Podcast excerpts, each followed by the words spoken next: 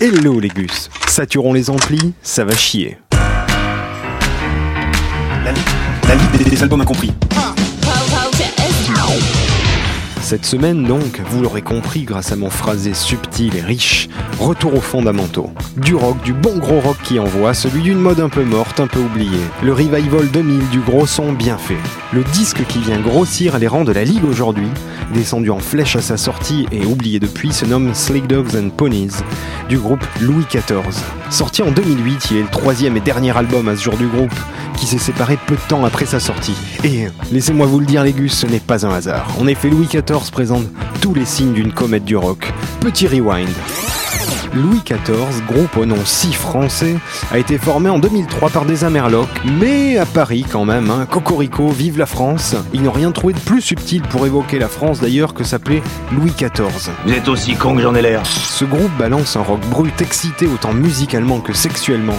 Ils sortent un album dans la foulée en 2003, et puis surtout en 2005, The Best Little Secrets Are Kept, deuxième album qui vraiment les propulse au firmament du rock en pleine période du grand revival dans les années 2000, puis vient en 2008. Leur troisième album, ils récoltent de très mauvaises critiques et annoncent quelques mois plus tard leur séparation. Et si je me débrouille bien, ce sera mon dernier boulot. J'empoche 50 000. Et ensuite, je laisse tomber tout ça, je prends ma retraite. Après l'énergie très directe du second opus, on les attendait à nouveau sur un son très punchy, alors que beaucoup de titres sont en fait plus posés, plus lents, mais en réalité pas moins bruts de décoffrage. Cassant, écorché, profond. J'irais même plus loin, le manque d'inspiration reproché au groupe vient en fait du goût de l'époque, pour les sons immédiats et plus légers. À cette époque, il y avait Justice, mettons, qui avait sorti Across the Universe, les block parties qui étaient très à la mode. Le public est du coup passé complètement à côté de ce disque. Ne me dites pas que ça, c'est pas inspiré. «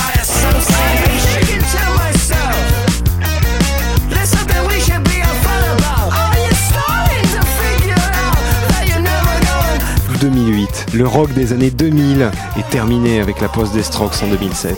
Le public est passé en un an. Un rock indé beaucoup plus tourné vers la pop. Les artistes de l'année sont les Ting Tings ou encore les Crystal Castles. Le son tend vers de la pop polissée alors que les Louis XIV gardent leur hystérie. Dégagez de mon chemin. Des riffs saturés, des paroles plus que suggestives, on oscille entre le son saturé d'Hendrix ou de Lou Reed en période Animals, un rock brut mais mélodique en somme. Même les orchestrations restent très écorchées et tout paraît sans filtre, comme les.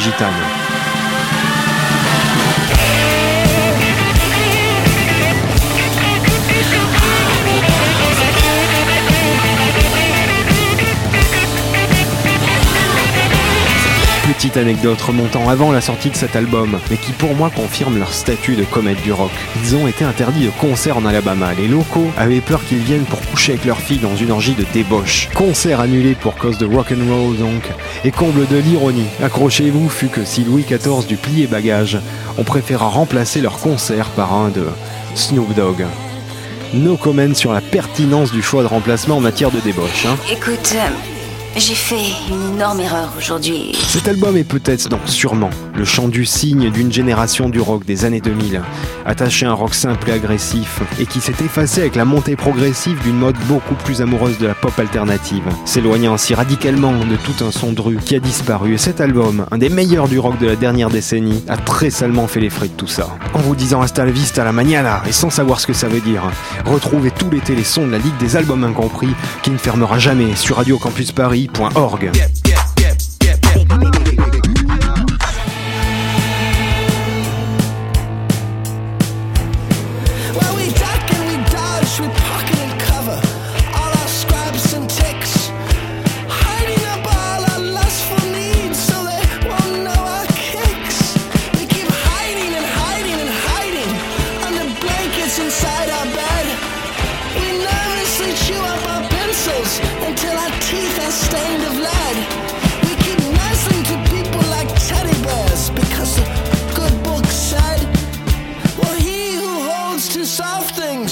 don't die before they're dead.